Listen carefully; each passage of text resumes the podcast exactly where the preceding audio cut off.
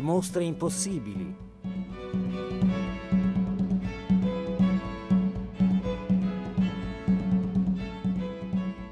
Sono Ludovico Pratesi, storico dell'arte e curatore indipendente. Accolgo volentieri l'invito a eh, indicare, anzi raccontare la mia mostra ideale. Da molto tempo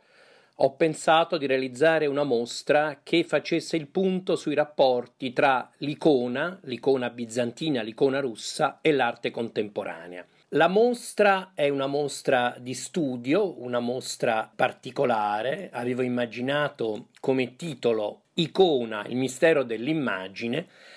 ed è incentrata proprio su questa differenza tra l'icona e il quadro. La definizione della qualità iconica dell'opera d'arte contemporanea non si riferisce alla sua natura di immagine di matrice figurativa, quanto alla capacità di evocare un contesto simbolico e auratico, immobile nel tempo, in grado di legare in maniera indissolubile sacro e profano, umano e divino. Il concetto di icona, nel mondo medievale bizantino si applica quella categoria di opere d'arte che, secondo la tradizione appunto bizantina, si definiscono come porte che permettono di accedere ad un mondo spirituale, soprannaturale e dunque afferente al divino. La prima icona della storia, il volto di Gesù Cristo Salvatore, conservata nel Sancta Sanctorum dell'antico palazzo cateranense, ora la Scala Santa a Roma, era ritenuta tradizionalmente un'immagine acheropita, cioè dipinta da mano umana ma ispirata dalla volontà divina. La forza immota del volto di un essere divino ma di aspetto umano è tale da rimanere immota nel tempo, per permettere di evocare nello spettatore la visione del sacro. A differenza del dipinto, che si impone per la sua capacità di sottolineare l'evoluzione dell'umanità attraverso la sua rappresentazione, l'icona si impone per il suo divenire stilema, simbolo di un tempo eterno e dunque imperturbabile. Poiché per lungo tempo le icone russe dovettero rispettare rigide regole artistiche dettate dall'ortodossia, che le rendevano essenzialmente copie di un ristretto numero di opere sacre, diversamente dall'arte della cristianità occidentale, l'arte sacra ortodossa non sviluppò mai più di tanto la personalità e la fama dei singoli artisti. Ragione per cui raramente le opere erano firmate, identificabili e oggetto ai tentativi di attribuzione, se non da parte di alcune chiese orientali o di qualche storico dell'arte. La pittura era considerata un'arte conservativa da tramandare e in particolare la manifattura di icone è stata ed considerata un mestiere piuttosto che un'arte, in cui l'artista era visto più come un copista, uno strumento per riprodurre opere d'arte già esistenti. Ciò accadde sia in ragione della finalità religiosa dell'opera legata all'ortodossia, sia della presunta origine o benedizione soprannaturale di molte immagini sacre che finivano col prevalere sull'esigenza di libertà di espressione e di aff- autoaffermazione dei singoli autori. Lo stesso artista generalmente accettava questo ruolo sociale di mediazione dell'arte tra Dio e i fedeli, o di essere considerato in questo modo un servitore della divinità. Quindi l'icona è appunto un oggetto particolare ed è proprio per questo che l'ho scelta come ispiratrice sostanzialmente di questa mostra di una mostra appunto che vuole indicare quanto alcuni artisti contemporanei abbiano sostanzialmente preso in prestito il concetto di icona per applicarlo appunto alla contemporaneità. E quindi in questa mostra che sto immaginando abbiamo accostate insieme, accostate accanto le icone russe e le icone bizantine più importanti, di cui grazie al cielo molte sono conservate a Roma, e le opere di alcuni artisti contemporanei che appunto al concetto di icona si sono ispirati e in qualche modo lo hanno fatto appunto proprio. Una mostra non grande, non di grandi dimensioni, una mostra piuttosto piccola, che avrebbe appunto eh, una dimensione intima, quindi eh, l'allestimento eh, prevede la creazione di uno spazio in cui appunto c'è una sorta di, si entra in una sorta di, di, di, di ambiente rettangolare che eh, potrebbe ispirarsi ad una basilica bizantina e al centro di questo ambiente appunto troviamo questa parete, l'iconostasi appunto, dove sono collocate esattamente una decina di icone e una decina di opere contemporanee. Quindi una mostra estremamente rarefatta, ma di grandissimo impatto concettuale, che sarebbe piaciuta molto al più grande eh, storico dell'arte dell'icona che conosciamo, Pavel Florensky, suo il suo fondamentale saggio Le porte regali, ma anche alle teorie della storica dell'arte filosofa francese Marie-José Monzin, che sta appunto studiando il concetto di icona nel mondo contemporaneo. Cosa vediamo quindi sulla grande iconostasi che immaginiamo alta circa eh, 3 metri più o meno e eh, larga appunto per una decina di metri? Quanto è la realizzazione, quanto è la costruzione della, eh, dell'ambiente progettato da Lucio Turchetta? Abbiamo appunto eh, una serie di icone molto importanti e direi comincerei appunto da quelle, anche perché quelle sono sostanzialmente la ragione e anche il fulcro di questa mostra. La prima e la più importante, senz'altro, sarebbe un prestito fondamentale dalla Galleria Tretiakov di Mosca e si tratta della famosa icona della Trinità di Andrei Rubliev, forse il più importante pittore di icone del XIV e XV secolo, di, che abbiamo conosciuto anche attraverso lo straordinario film girato da Andrei Tarkovsky. Accanto alla Santissima Trinità di Andrei Rubliev, considerata forse l'icona delle icone, troviamo una crocifissione di Gesù della scuola di Nogdorov, che è appunto invece al Louvre, quindi un soggetto diverso, ma una identica impostazione. Accanto un altro prestito da Mosca, sempre dalla galleria Tretiakov, eh, la Nostra Signora del Don di Teofane il Greco, questa è, una, è invece è una Madonna, una Madonna con bambino, si prosegue infine con la discesa degli inferi di Dioniso, conservata al Museo di San Pietroburgo, e qui finiscono i prestiti appunto dall'estero, mentre invece, grazie a Dio, a Roma, eh, che è la città eh, italiana e forse una delle città europee, esclusa Mosca, che custodisce il maggior numero di icone, abbiamo invece le icone restanti. La prima, forse la più antica, la più celebre, la Madonna col bambino conservata al Pantheon a Roma, poi abbiamo la Madonna della Clemenza, Santa Maria in Trastevere, sempre a Roma, l'icona della Vergine dell'oratorio del Santa Maria del Rosario a Montemario e infine appunto tre Madonne col bambino, Santa Francesca Romana, ex Santa Maria Nuova, la Madonna di San Luca a Santa Maria Maggiore nella Cappella Paolina e la Madonna del Popolo a Santa Maria del Popolo. Queste dieci icone costituiscono appunto un campionario, una panoramica interessante per immaginare il tipo di strutturazione anche delle immagini iconiche, prevalentemente, se non soprattutto, appunto immagini mariane, la Madonna con il bambino, che sono in realtà appunto Basilissa e Basileus, regina e re, ma anche una Trinità, una crocifissione e una discesa agli inferi. Quindi eh, sul piano delle icone avremo i capolavori assoluti nel mondo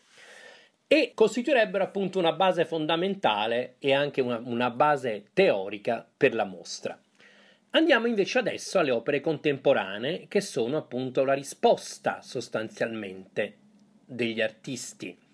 del XX e del XXI secolo alle icone. Possiamo iniziare senz'altro, ed è giusto farlo, con il quadrato nero di Malevich del 1915, un'opera straordinaria, un'opera assoluta in cui appunto per la prima volta questo artista russo abolisce, azzera completamente l'immagine proprio partendo dai dettagli delle icone bizantine. Questa opera, questo capolavoro della, dell'avanguardia e della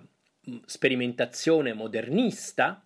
è eh, l'icona contemporanea principe, così come eh, appunto quella di Andrei Rubliov è quella più famosa nel mondo delle icone e sono infatti effettivamente eh, allestite una accanto all'altra.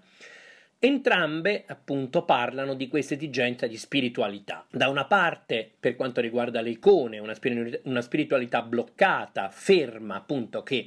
eh, raffigura immagini eh, sì terrene, quindi riconoscibili per noi, figurative, ma che si svolgono nel, in un mondo soprannaturale. Infatti sono circondate dal fondo oro, da un alone appunto di luce, che è la luce spirituale.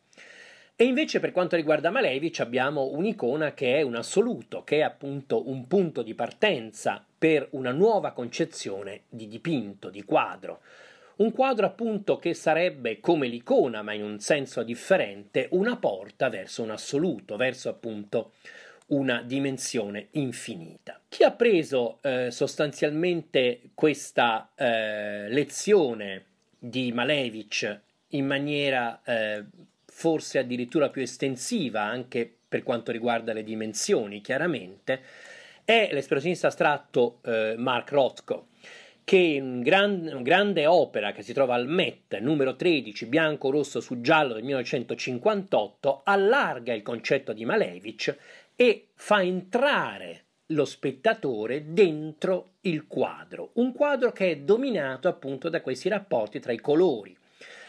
Eh, Rothko ha sempre eh, citato come punto di ispirazione massima per il suo lavoro i soffitti di Tiepolo, grandi, i grandi cieli dipinti da Tiepolo nelle chiese veneziane, quindi dove appunto il colore diventa assoluto protagonista. E anche qui, anche in questo caso, il lavoro di Rothko, che è un quadro molto grande a differenza di quello di Malevich, ci invita quasi ad una visione eh, molto ravvicinata, quindi a quasi ad entrare dentro l'opera, entrare dentro appunto il quadro, a conquistarne la fisicità e soprattutto la spazialità. Nello stesso periodo, quasi negli stessi anni, sostanzialmente altri artisti eh, italiani in questo caso, ma non solo, hanno in qualche modo fatto propria questa lezione. Penso prima di tutto a ehm, Yves Klein, appunto, che ha eh, preso la lezione di eh, Rothko e l'ha in qualche modo spiritualizzata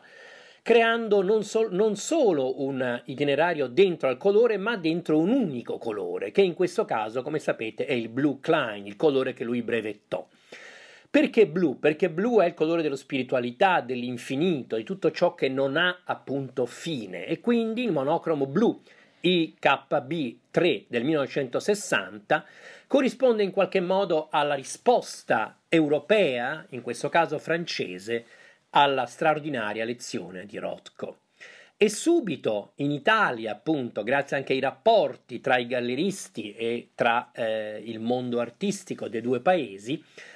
Piero Manzoni, eh, nello stesso periodo, negli stessi anni, appunto, eh, realizza i suoi achrome. Qui non c'è un colore, ma il bianco come assenza di colore, come non colore sostanzialmente, l'opposto del quadrato nero di Malevich. Gli acron di Manzoni sono sicuramente appunto assoluti perché sono il bianco, il nulla, il vuoto, ma in realtà possiedono anche un'altra caratteristica che è quella appunto di essere in qualche modo fisici, materici. Come sapete, gli acron di Manzoni vengono realizzati con il caolino, che è appunto un componente di gesso che si utilizza per la porcellana e quindi gli acron hanno effettivamente una loro fisicità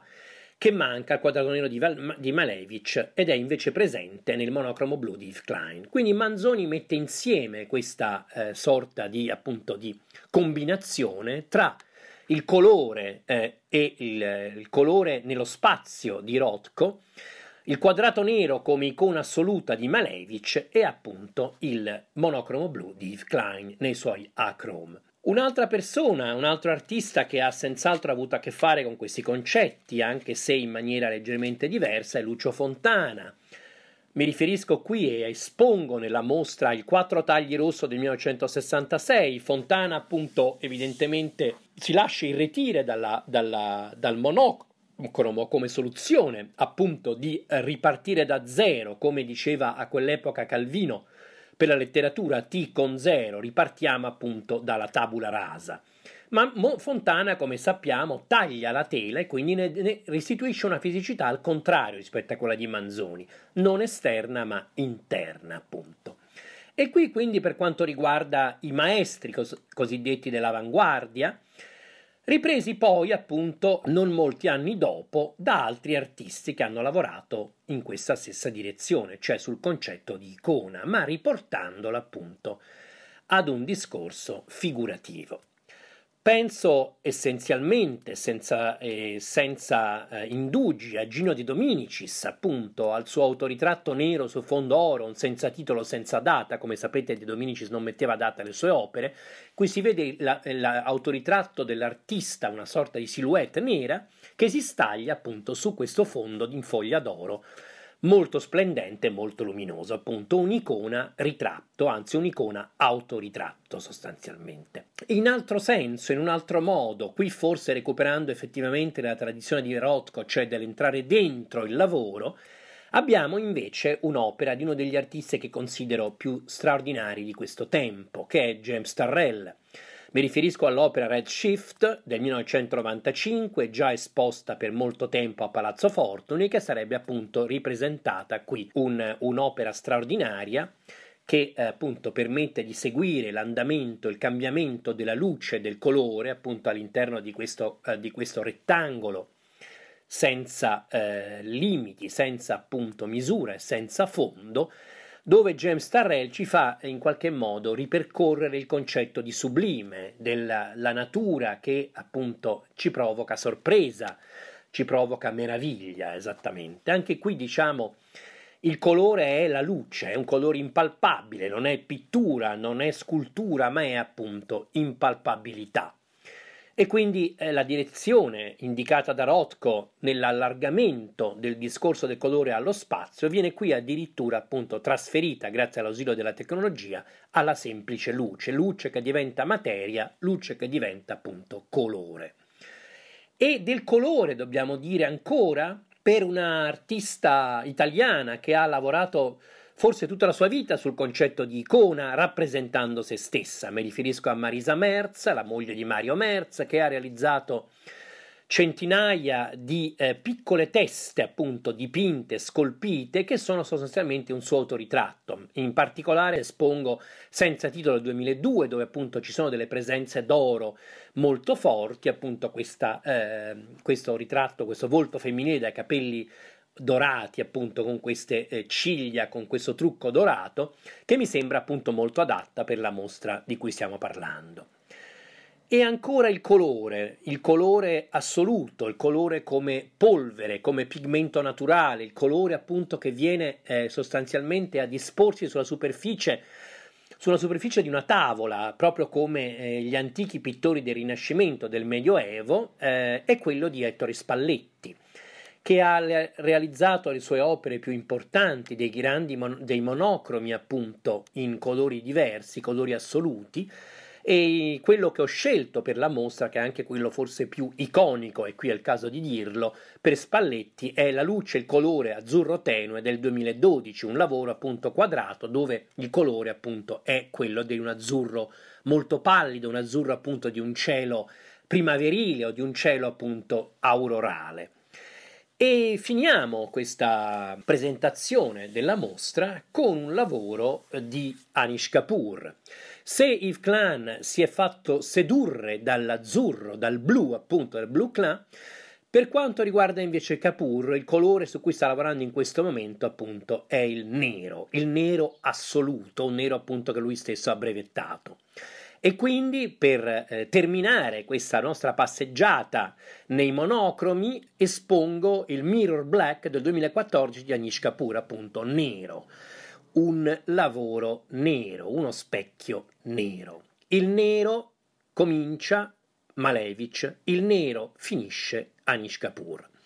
E la mostra quindi fa riflettere su questo nostro bisogno di assoluto che eh, in qualche modo blocca il tempo e lo spazio in una mostra che eh, credo potrebbe veramente avere un impatto molto forte proprio perché farebbe eh, riflettere gli spettatori con questo ambiente, questo spazio appunto che io immagino un po' in penombra con le opere soltanto illuminate, dove effettivamente si riflette sull'assenza di immagine, su quanto l'assenza di immagine o dell'immagine atemporale porti con sé forse l'essenza della pittura occidentale.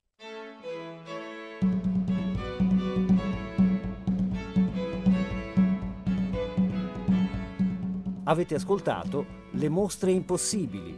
riascoltabili su radio3.rai.it e su RaiPlay Radio.